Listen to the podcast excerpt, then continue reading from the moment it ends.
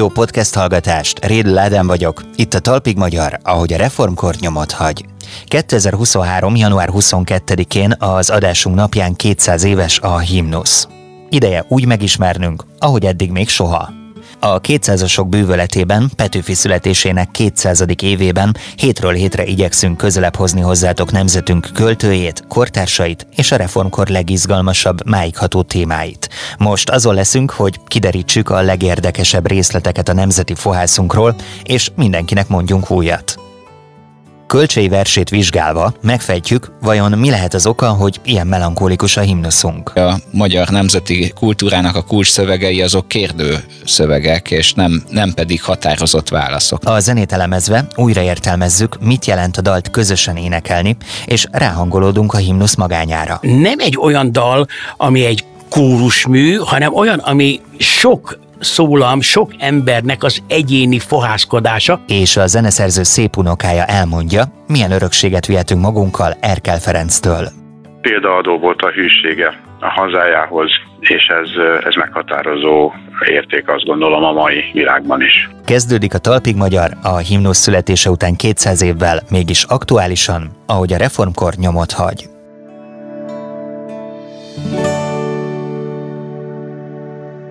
1989 óta, január 22-én ünnepeljük a Magyar Kultúra Napját, annak emlékére, hogy Kölcsei Ferenc 1823-ban a kézirat tanúsága szerint e napon fejezte be a himnusz megírását. Pontosan 200 éve. Mi volt a himnusz Kölcsei Ferenc verse előtt, és milyen véleménnyel volt a költő saját művéről? Nemzeti fohászunk kalandos keletkezés történetét Vaderna Gábor irodalomtörténésszel járjuk körül. Üdvözöllek a stúdióban! Üdvözöllek én is, és üdvözlöm a hallgatókat. Nézzük, hogyan jutottunk el a himnuszig. Az úgy alap, hogy van a himnuszunk, de hát volt előtte is élet. Mi volt előtte? Az egy viszonylag új dolog, hogy egy, egy nemzetnek legyen egy himnusza az egy újkori jelenség. Természetesen az, hogy bizonyos közösségeknek vannak saját dalaik és olyan dalok, amelyeket ők követnek, tehát például, hogy a katonák énekelnek, esetleg énekszóval vonulnak a hadba, énekszóval toboroznak, ez nyilván sokkal nagyobb, régebbi hagyományra nyúlik vissza. Az, hogy legyenek nemzeti dalok, nemzeti szövegek, nemzeti dallamok, és legyen egy darab ezek közül, amelyik meghatározza egy közösségnek, egy nemzetnek a, az identitását, azt, hogy kik ők valójában, ez egy viszonylag új dolog. Ez a francia forradalommal jött, és és utána szerte Európában felmerült az igény, hogy kellene lennie ilyen szövegnek, és hát a magyar kultúrában is több jelölt volt. Ugye a szózat és a himnusz egy ideig versengett egymással azért a kitüntetét címér, hogy melyik legyen a, az igazi. Nagyon fontos szöveg volt dallammal együtt, Egresi Béni dallamával együtt a Nemzeti Dal 1848. március 15-e után, tehát az, hogy a himnusz a kizárólagos, az tulajdonképpen csak a 19. század második felében kezdett el tisztázódni. Szerinted ezt a szöveg vagy a zene döntötte el? Pontosan nehéz megmondani, hogy, hogy mi döntötte el. Talán 1849 után jobban érezték az Erkel Mélabus zenéjét sajátjuknak mint az Egresi Béni kicsit indulószerűbb szózatát, és talán a zene és a szöveg együtt ment abba az irányba, hogy inkább valamiféle mélabús biztatásra, mint egy harciasabb változatra van szüksége a magyar nemzetnek. Én nézegettem, hogy mik kezdtek ilyen himnikus dallá alakulni korábban, például az Ah, hol vagy magyarok tündöklő csillaga, vagy a boldogasszonyanyánk, és azt éreztem, hogy ez a melankolikus vonal mindig is meghatározó volt nálunk. Néha kicsit bevallom, irigylem azokat a nemzet nemzeteket, akiknek ilyen nagyon vidám a himnuszuk, de hát úgy tűnik, hogy a történelem ezt meghatározta. Talán nem is a vidámság az, ami a többi nemzet himnuszát jellemzi, hanem az, hogy ezek elsősorban indulószerűek. Ezek a szövegek arra valóak, hogy egy hadsereg vagy egy foci csapat azt érezze, hogy most egy győztes csata elé fog nézni. A magyar himnusznak a története nem, nem így alakult. Ez lehet, hogy összefügg a magyar költészetnek a történetével is, mert hogyha megnézzük a magyar nemzeti költészetnek, a, amit korábban Váltesz költészetnek, vagy mostanában Bárt költészetnek neveznek, megnézzük ennek a történetét, ott azt látjuk, hogy, hogy ezek a versek azért nem csak, hogy nem biztatóak, hanem határozottan bizonytalanok, hogy mi lesz a nemzet sorsa, inkább kérdeznek, mint válaszolnak, és nagyon különös az, hogy a magyar nemzeti kultúrának a kulcs szövegei azok kérdő szövegek, és nem, nem pedig határozott válaszok, nem pedig azt mondják, hogy már pedig ez így lesz jó, és erre kell menni. Miben hasonlít a himnusz Kölcsei Ferenc más munkáira? Kölcsei egy igen különös költő, szerző, művész volt. Ezt jól mutatja például az a különös sajátossága, hogy ő nem az a fajta romantikus volt, aki a, a, amilyen például Petőfi Sándor, aki szintén 200 éves ebben az évben, hanem olyan ember, aki nem a saját ényét helyezte előtérbe, nem saját magáról beszélt, nem is a saját maga nevében beszélt. Kölcsei szövegek azok felvett szerepek. A himnusznak az alcíme, a magyar nép zivataros századaiból, az egy szerepre utal, arra utal, hogy ez a szöveg olyan, mint hogyha a 16. században a nagy vallásháborúk, a reformáció, a hitviták idején hangzana el. De ír verset, ahol Zrínyi Miklós szólal meg a magyar nemzet nevében, ír verset, ahol egy bolyongó kísértet figyelmezteti valamire husznak romvára alatt, ír fiktív védőbeszédeket, de nagyon különleges, nyitott szövegeket ír, és ezekben nem, nem az ő énje, és még csak nem is a nemzet énje szólal meg, hanem nem lehet pontosan tudni, hogy ki beszél ezekben a versekben. Ugye hát amikor a himnusz első verszakát elénekeljük, akkor nekünk van egy nagyon határozott véleményünk arról, hogy ez mit fejez ki, ez mit mond el, de hogyha versként az egészet elolvassuk, és komolyan vesszük ezt az alcímet, akkor itt egy nyitott kérdés az, hogy aki itt beszél, ez egy 16. századi ember, aki az akkori hitvitákról beszél, vagy ez az ember egy 19. századi ember, aki a mostani magyarokhoz beszél, csak felvett egy hangnemet, amit talált máshol, és valaki másnak a hangján mondja el a mai embernek, hogy mit gondol. Ez egy boldog bizonytalanságban van a versben hagyva, hogy ezt hogy is kell akkor érteni. Most akkor ezt a tanácsot én komolyan, komolyan kell venni, vagy sem? Vagy sem. Egyébként talán pont ezért, amit mondasz, kijelenthető, hogy ez egy időtlen szöveg. Mégis megkérdezem tőled, hogyha már ebbe belementünk, hogy szerinted más az üzenete a mai emberek számára, mint a korabeliekének? Hát én szeretném hinni azt, hogy mi még tudjuk nyitott szövegként, nyitott értelmezéssel olvasni, nyitottan hozzáállva olvasni ezt a szöveget, és tudjuk így olvasni a 19. századi szövegeket. Ugye ez egy nagy paradoxon, hogy a, a nemzeti kultúra kétféle szeretne lenni egyszerre, szeretne egységes lenni, szeretne lezárt értelmezéseket, tehát szeretné azt hinni, hogyha minden általános iskolás gyereknek ugyanazt tudnánk tanítani a versekről, és szeretné azt, hogy a legnagyobb költőink, Kölcsei, Vörösmarty, Petőfi, Arany János, hát ők ők egytől egyig legyenek vagányak, legyenek nyitottak a szövegeik, legyenek a szövegeik olyanok, amelyek megszólítják a ma, ma olvasóját. Ez a két szempont, ez különbözik, és én szeretném, hogyha a második kerülne előtérbe.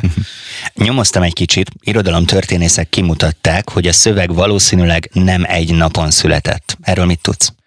Hát ezt a, a kézirat vizsgálatával próbálták meg megnézni nehezen felfejthető. Úgy Kölcsei, amikor ezt a kéziratot írta, akkor egy vidéki kurián elvonulva éldegélt, és éppen ezekről a hónapokról, amikor ez a szöveg született, szinte semmit nem tudunk. Ugye a kéziratra oda van írva a január 22-i dátum, ami hát valószínűleg a végleges állapotnak a, a napja, lehet, az is lehet, hogy egy levél mellékletként elküldte, és ezért írt rá egy dátumot, tehát pontosan nem lehet tudni, tehát e körül az időpont körül születhetett a szöveg. Én abban sem vagyok biztos, hogy ez a kézirat nem tisztázat, mert nagyon szép hmm. kézirat, romokban van ma már ez a kézirat, de azért az látszik rajta, hogy ez egy tisztázat. Nem biztos, hogy kölcsei első kézzel rögtön egy ilyen jó verset írt meg. Amúgy a kézirattal kapcsolatban találtam egy érdekességet, hogy ez az útlevelünknek a műanyag lapján dombornyomott formában részben ott van, és egyébként az útlevelünk másik oldalain pedig vízjelben maga a kotta. Tehát, hogy elég komolyan ott van a zsebünkben a himnusz, amikor utazunk bárhova. Mi, mindenhová magunkkal visszük. Na hát akkor a végére hagytam a csattanót. Milyen véleménnyel volt a költő a saját művéről? Én úgy tudom, hogy marcangolta magát ezzel kapcsolatban. Ugye mivel nem igazán tudjuk, hogy 1822-ben mi történt vele. Éppen ebben a periódusban talán csak két jogi-gazdasági tárgyú levele maradt fenn. Tehát mm, ekkor olyannyira visszavonult, hogy, hogy még barátaival sem igazán váltott levelet. Azért gondolják, gondoljuk, gondolják sokan, hogy marcangolhatta magát, mert ugyanekkor egyik nap megírja a himnuszt, és ugyanekkor másik nap megírja a Vanitatum Vanitas című verset, és a kettő között van egy hatalmas ellentét. Ugye a himnusz az a magyar kultúrának a kulcs szövege lesz, nagyon komoly szerepe van a magyar identitás ápolásában. A Vanitatum Vanitas pedig, ami valószínűleg csak alig egy héttel utána született, egy önmarcangoló szöveg, egy bizonytalan szöveg, egy nagyon gúnyos, ironikus hangvételű szöveg, amelyik arról szól, hogy a világon minden hiába való. Márpedig, hogyha a vanitátum vanitást komolyan veszük, akkor a nemzet is hiába való, akkor a himnusz is hiába való, akkor hiába való az egész. Ezt a himnusz után írja nem sokkal, és hát ez egy komoly irodalomtörténeti dilemmát okozott, hogy ezt fel lehet-e oldani. Az más kérdés, hogy fel kell-e oldani, tehát a himnusz az a himnusz, a vanitátum vanitas meg a, a, egy másik vers. Egyik nap ilyen verset ír, a másik nap olyan verset ír. Minden esetre valószínűleg tényleg komoly dilemmát okozott a számára, hogy mennyire lehet egyáltalán komolyan venni saját magát. Szerinted a himnusznak a szövege vagy a zenéje a jobb? Hát irodalomtörténészként mit mondhatnék erre természetesen a szövege. Én nagyon sajnálom azt, hogy ez a remek zene, ez csak a, a szövegnek az elejét dolgozza fel. Ez persze minden nemzeti himnusznak a sajátja, mert hogy a, maga a szöveg az hihetetlenül izgalmas, és olyan léptékű túlzások vannak benne, amiben az ember hogyha az iskolában megtanulta, talán bele sem gondol, hogy mit, mit jelent az, hogy valaki nem leli a honját a hazában, hogy nem leli a hazáját a hazájában, tehát ez azt is jelenti, hogy nincs is hazája. Mit jelent az, hogy vert hadunk csonthalmain, tehát ugye ez egy brutális kép, ahol hegyekben állnak a csontok, vagy mit jelent az az egészen borzasztó kép, hogy a magzatod miatt lettél a magzatod hamvedre, tehát, hogy te egy úrna vagy, hogyha metaforát kibontjuk, amibe téged tettek, méghozzá a saját utódaid tevékenysége miatt. Ez mit, mit jelent? Nyilván a nemzethalára gondolunk, de itt kölcsei elmegy a szélső határáig annak, hogy ez már majdnem képzavar, amit látunk. Ugye ez a túlzásnak a nyelve, ami itt van, és ez csak az első verszakból kevésbé érzékelhető. Gábor, köszönöm szépen, hogy ilyen mélyen belemehettünk ebbe a témába, nagyon izgalmas volt, hálás vagyok a beszélgetésért. Köszönöm szépen.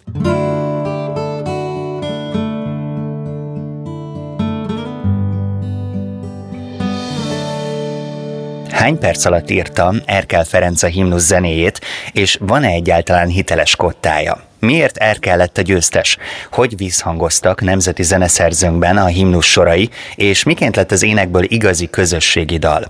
Többek közt ezekre a kérdésekre keressük majd közösen a választ Batta András, Erkel Ferenc díjas, Széchenyi díjas magyar zenetörténésszel, a Magyar Zeneháza igazgatójával. Üdvözlöm!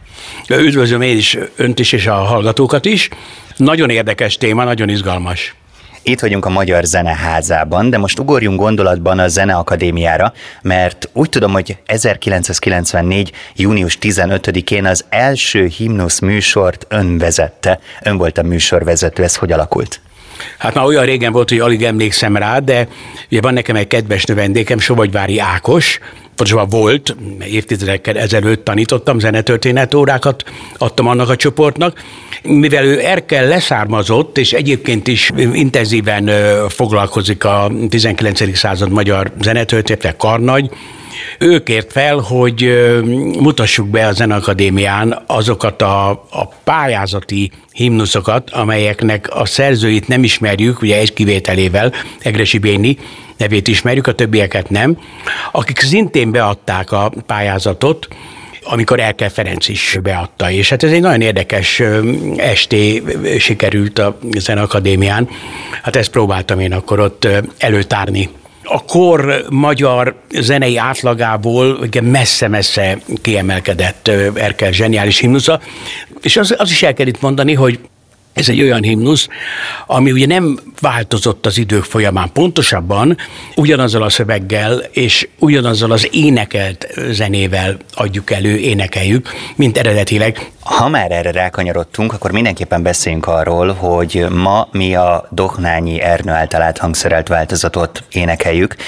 De alapvetően Erkel verziója, ha jól tudom, gyorsabb volt, jobban átvette kölcseinek ezt a népies lüktetését, meg a kanesztánc ritmusát. Miért lassult ez be? Hát ahogy a himnusz himnuszá vált, mert ez egy hosszabb folyamat volt, tehát senki ne gondolja azt, hogy amikor a himnusz megjelent, akkor rögtön mindenki énekelte. Itt nyilván szerencsés pillanatban született a himnusz, ugye a reformkorban, tehát egy olyan nemzeti felbuzdulásnak az idején, amikor a nemzeti opera megszületik, az első nép népszínművek megszületnek, a Nemzeti Színházat megnyitják, tehát mindenképpen ez a márciusi fordalom előtti időszak kedvezett egy himnusznak, de azért hát mindenki a császári himnuszt énekelte a hivatalos eseményeken, tehát rátapadt egy csomó olyan érzelmi, politikai, történelmi mozzanat a himnuszra, amit aztán még ugye furcsa módon, paradox módon még tovább segített az elnyomatásnak az ideje, a bukott szabadságharc utáni idők, tehát hogy a himnusz tartja bennünk a lelket. Tehát ugye mindezek hozzájárultak ahhoz, hogy, hogy szent énekké váljon, és a szent énekek azok lelassulnak. Egyébként is lelassul egy dal, hogyha tömegek éneklik, minden esetben meg lehet figyelni, hogy, hogy, hogy lassabbá válik. Én úgy tudom egyébként, hogy Erkelnek voltak küzdelmei, mert hogy alapvetően a legnagyobb problémát kölcsei vers száma okozta, és ezért vannak benne bizonyos szünetek, meg szótagok megismétlése, például a bősé éggel. Mennyire lehetett ezt nehéz zeneszerzőként megoldani? hogy a prozódia az, az egy nagy problémája volt annak az időszaknak, mert hiszen a magyar nyelv is, az irodalmi magyar nyelv az még ugye viszonylag zsenge korában volt, és annak ellenére, hogy hatalmas nagy költők előzték már meg Erkel Ferencnek is a működését, igen ám, ez azt is szabad elfelejteni, hogy, hogy maga a, a magyar zenei nyelv, tehát ami, ami identitásként közvetíti a magyarságot a zenében, az ugye a 19. század első évtizedétől kezdve alakult csak ki, tehát ebből, ebből igazi nagy zenei nyelvet Erkel Ferenc alkotott. Tehát ez is az egyik csodája Erkelnek, aki hát egy ilyen magányos, mindig a Forrest Gump jut eszembe, hogy vitte a fákját elől, és, és utána, utána futni próbáltak, de ugye senki nem érte utol, tehát ő egy, egy világító torony volt a 19. század magyar zenéjében. Hogyan visszhangoztak nemzeti zeneszerzőnkben a himnus sorai? Hogyan értékelte utólag a saját munkáját, és miként lett az énekből igazi közösségi dal?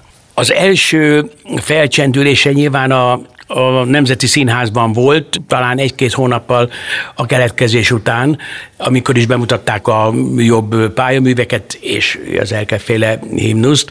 Én szerintem egyébként nyilván nem volt bunda, de biztos vagyok benne, hogy tudták, hogy a bírálóbizottság, hogy melyik az Erkel féle, féle himnusz, hiszen, hiszen mindenki azt akarta, hogy Erkel Ferenc komponálja a himnusz, úgyhogy azt nagy lelkesedéssel ott előadták, de az első olyan esemény, ahol spontán fölhangzott a himnusz, legalábbis ahogy én tanulmányaimból emlékszem, az a Széchenyi nevű gőzhajónak a fölszentelése volt. És ez is egy ilyen, ilyen emblematikus dolog, hogy Széchenyi, a nagy Széchenyi nevéhez fűződik a himnusznak, tegyük föl, hogy valóban az első ilyen spontán, nagy, nyilvános megszólaltatása. Utána megjelent ugye nyomtatásban, ugye Deák Ferencnek ajánlva, tehát azért ugye Erkelben nyilván megvolt az a szándék, hogy ez ugye bekerüljön a legnagyobbak közé, és, és bekerüljön aztán a, a nép közé, és, és hát a eleve a függetlenedés miatt, Erkelnek a nimbusza miatt, hiszen hát ő egy, egy, egy hatalmas népszerűség és tiszteletnek örvendett. Nem szabad elfelejteni, hogy Budapesti Operaház homlózatán ugye ott volt Erkel és Liszt szobra, és akkor ők még javában éltek, tehát mikor 1884-ben megnyitották az operázat, akkor, akkor mind a ketten itt sétálgattak, akkor már Budapest utcáin, tehát ez egy érdekes érzés lehetett, hogy, hogy megyek egy épület előtt, és a saját szobrom köszönt rám az épületből, tehát ezek óriások voltak a közönség szemében is, és hát ez úgy lassan-lassan egymásra rakódott a, a, a himnusznak ezek a, ezek a nagy pillanatai. Azt nem tudom, hogy, hogy elhangzott-e már ebben a, a műsorban, hogy csak 1989-től lett hivatalos a magyar himnusz. Akkor jelent meg törvényben, hogy Magyarország himnusza, Erkel Ferencnek a, a, a himnusza. Ez, ez, ez borzasztó érdekes, mert hiszen állandóan énekelték a himnusz, és talán még egy érdekesség, hogy, hogy a tudomásom szerint egyetlen olyan pillanat volt, amikor valakibe fölmerült, hogy lehetne írni egy, vagy kellene írni egy új himnuszt. Ez nem volt más, mint Rákosi Mátyás, aki hát úgy érezte, hogy, hogy azért az Isten áld meg a magyar, a túl klerikális ez a, ez, a, ez a szöveg, túl imaszerű a zene, és akkor Kodály Zoltánhoz fordultak, hogy hát mester, kellene írni egy, egy új himnusz, amire Kodály a lakonikus egyszerűséggel azt válaszolt, hogy semmi értelme, jó az eredeti is. De most ez egy óriási dolog, és megint a Kodálynak a nagyságát bizonyítja, hogy, hogy hány olyan személyiség lett volna, aki esetleg elcsábul, és azt mondja, hogy ó, hát akkor most megírom a, a, az új himnusz, és így maradt. Mert hogyha mit tudom, megnézzük Romániát például, Romániának az utóbbi 100-150 évben öt himnusza volt. Oroszországnak szintén, tehát a cári Oroszország tól kezdődően a mai napig ötféle himnusz van, de van, ahol csak szövegeltérés van, van, ahol zenei eltérések van, és a magyar himnusz 1844-től a mai napig ugyanaz. Elégedett volt Erkel Ferenc a munkájával? Erre nehéz válaszolni. Biztos vagyok benne, hogy, hogy elégedett volt, bár ugye Erke egy, egy introvertált, magányos, az élete utolsó évtizedeiben megkeseredett ember volt, mint ahogy mindenki, aki a 40-es években a reformkor magyarjai közül valami nagyot akart cselekedni, és, és nagy illúziókkal nézett a, a jövő elé. Egyébként visszatérve még az Erkel személyiségéhez, ez a magányos jellegéhez, tulajdonképpen a himnusz, amit egy, egy magányos költő írt, valóban magányában, tehát a csekén visszavonulva már a politikától, egy csomó mindenből kiábrándul, hogy most kölcseiről beszélünk, és az Erkel valahogy valószínűleg az egyénisége miatt rá tudott hangolódni a himnusznak erre a, erre a magányára. Tehát tulajdonképpen a magyar himnusz az nem egy olyan dal, ami egy kórusmű, hanem olyan, ami, ami sok szólam sok embernek az egyéni fohászkodása, ami történetesen együtt hangzik el, és ez megint annyira jellemző a magyarokra, tehát nem annyira kórus vagyunk mi, hanem szólistáknak vagyunk a, a, a gyülekezete, a tömege.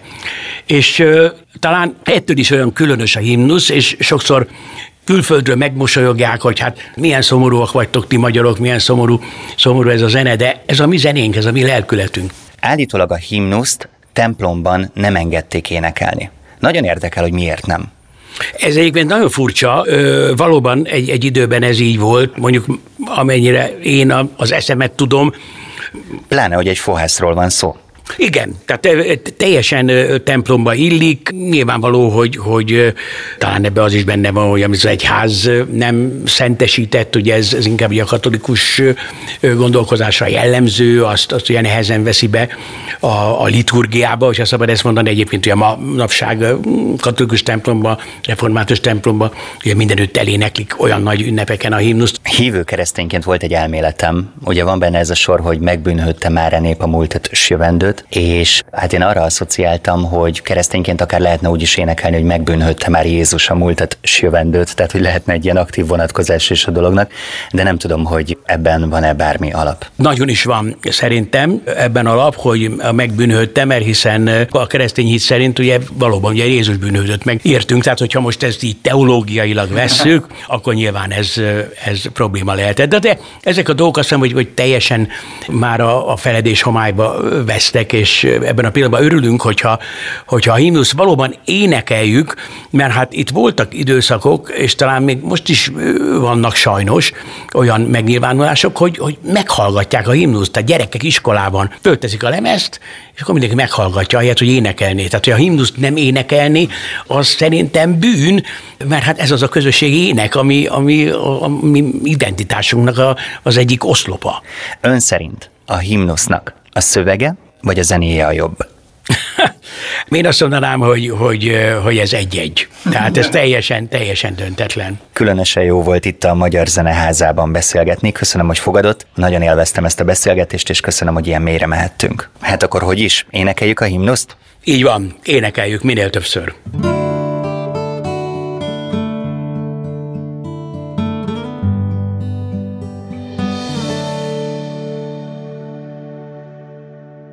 Mindketten zenészek, karmesterek, és egyaránt közük van a himnuszhoz. Erkel Ferenc megírta, szép unokája Somogyvári Ákos pedig úgy érzi, ápolnia kell ezt az örökséget.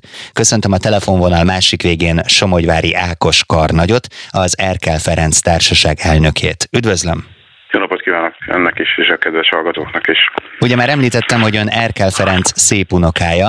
Mit jelent a vele való rokoni szál személyesen önnek? Bizonyos fokú felelősséget jelent, amire nagyjából a 40 éves korom tájékán ébredtem rá. Természetesen korábban is tudtam róla, tudtam, hogy ki ő, de akkor érik meg az ember, azt gondolom férfiként és, és talán muzikusként is, hogy, hogy ezzel tudjon valamelyest azonosulni, pontosabban meglássa benne azt a feladatot, azt a kötelezettséget, amit muszáj tovább vinni. És mi volt ez a pont, amikor erre rádöbbent? Mi történt? Éppen hol volt, mit csinálta közben? Talán ezt eh, egészen pontosan nem tudnám megfogalmazni, hogy mondjuk 40 és fél évesen mit hm. csináltam, de ez egy folyamat volt, lényegében 1993-ban volt egy olyan fajta gondolatom, érdeklődésem, vajon Erkel mellett kik lehettek azok, akik még erre a bizonyos 1844-es himnusz pályázatra jelentkeztek, illetve pályázatot küldtek be,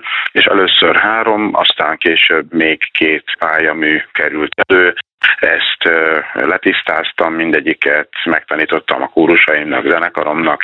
1994-ben adtuk elő először a Zeneakadémián, a 2000-es évek elején hanglemezre vettük a Szent Alberik kórussal, illetve a MÁV szimfonikus zenekarral, és aztán folyamatosan jöttek hozzá egyéb erkel kórusművek, karművek, és egy nagyon nagy találkozás volt 143 év szúnyadás után, amikor 2000 2010-ben teljes pompájában bemutathattuk Erkel hmm. Magyar Kántáte című művét. Azért mondom, hogy teljes pompájában, mert 1994-ben már elhangzott a Zeneakadémián ez, de akkor még csak orgonával, szólistákkal és az Erkel kórusommal, de 2010-ben a 200 éves Erkel születési évfordulón a Hatatörténeti Múzeumban a Kóta rendezvényén teljes pompájában tudtuk megmutatni a Márciumikos zenekar közreműködésével, kiváló szólistákkal és kiváló kórusokkal. Tényleg egy kegyelmi pillanat volt, amikor elhangzott a mű, és kiállt a Kóta akkori elnöke, és megkért minket, hogy ne ráadást adjunk, hanem az egészet ismételjük meg, és ezt tette lehetővé tulajdonképpen Kollár Éva jó voltából,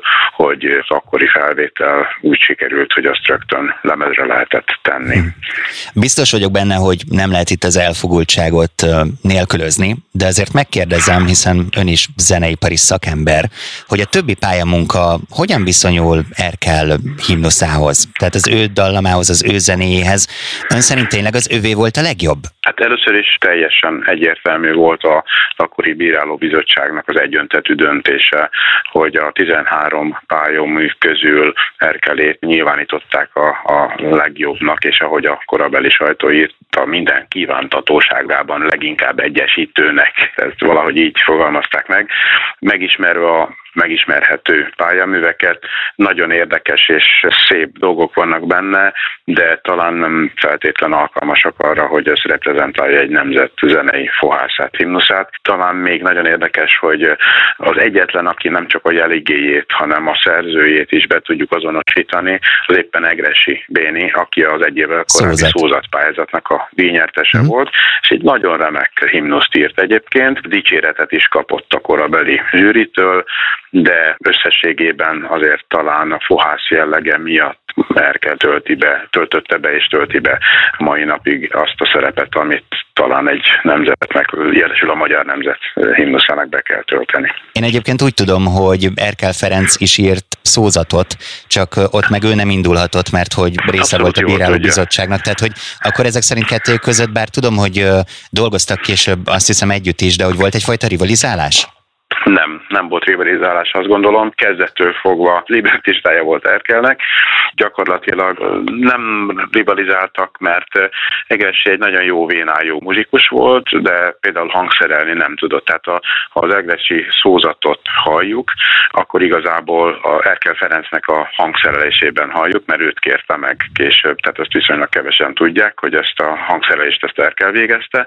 Abszolút nem akarta ő a szózatot megnyerni, csak éppen megtetszett neki a téma, és három héttel később elkészítette a szózatot, és aztán másfél évszázadok később, a 80-as években, 1980-as években Tarcai Zoltán Karnagynak az inspirációjára Vádos Lajos zeneszerző kórusra áttette az ő egyébként énekhangra és zongorára írott szózatát, és így vált ismerté, közismerté hm. az a mű is. Egyébként egy remek kis szózatról van szó. A teljesség igénye nélkül a Filharmoniai Társaság vezetője volt, a Nemzeti Színház vezetőkarnagya, a császári pár, mikor Magyarországra jött, akkor operát is írt nekik. Az Országos Magyar Dalegyesület az összes hazai dalegylet örökös főkarmesterévé nevezte ki, a Nemzeti Színház örökös fő zenei igazgatója volt, az Operaház örökös főzenei igazgatói címét is ő kapta meg.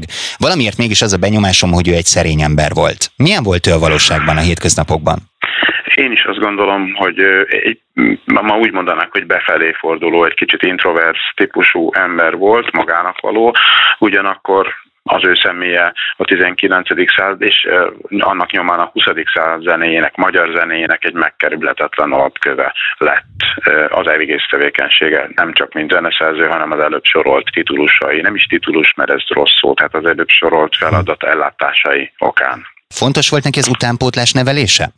Olyannyira fontos volt, hogy volt egy ilyen Erkel team, ma ezt így mondanánk, a saját gyerekeiből, akik rendre besegítettek az operái kidolgozásában, a, a műveinek a véglegesítésében, kottamásolásban, hangszerelésben. Négy muzsikus gyermeke igen erősen részt vett ebben az egész folyamatban, munkálatokban. A művei közül ön szerint Erkel Ferenc melyiket tartotta a mesterművének? Erre nagyon nehéz elfoglalatlanul válaszolni. Mindegyiknek nyilván megvolt a maga szerepe. Én személy szerint az operaház megnyitására Szánt István király operáját, annak ellenére, hogy nagyon kevesen ismerik még mindig sajnos, tartom a, a, a meghatározóan jó művének, operájának. Hm. Tehát egy kései műről van szó, ugyanakkor már minden benne van, ami a magyar, illetve az európai zenében összegződhetett. Ez a talpig magyar, ahogy a reformkor nyomot hagy, szeretjük azokat a vonásokat megtalálni, amik ma is aktuálisak. Mi az Erkel Ferenc örökségéből, ami mondjuk a mai ember számára a mai világban egy olyan dolog, amit magával tud vinni, alkalmazni tud? Azt hiszem, hogy példaadó volt a hűsége a hazájához, a muzsikus társaihoz, a családjához, és ez, ez meghatározó érték, azt gondolom, a mai világban is. Ákos, nagyon szépen köszönöm a beszélgetést. Én is köszönöm. Ez volt a Talpig Magyar, ahogy a reformkor nyomot hagy, a Petőfi Emlékév hivatalos műsora. Bat András szavaival sumázom a mai adásunkat, énekeljük minél többször a himnuszt. És ha ez megtörténik, akkor talpra minden Talpig Magyar. Egy hét múlva innen folytatjuk, de addig is fontos tudnotok, hogy a mai történeteinket tovább hallgathatjátok itt a Magyar Kultúra Podcastok csatornán. Ha feliratkoztok, megtaláljátok az összes eddigi beszélgetésünk hosszabb verzióját. Facebookon és Instagramon is ott vagyunk, keressetek minket Magyar Kultúra Podcastok néven. Az új műsorunkat hallgassátok minden vasárnap 20 órától a Petőfi Rádióban, és ha ennél is több reformkori érdekességre vágytok, kövessétek a petőfi.hu-t.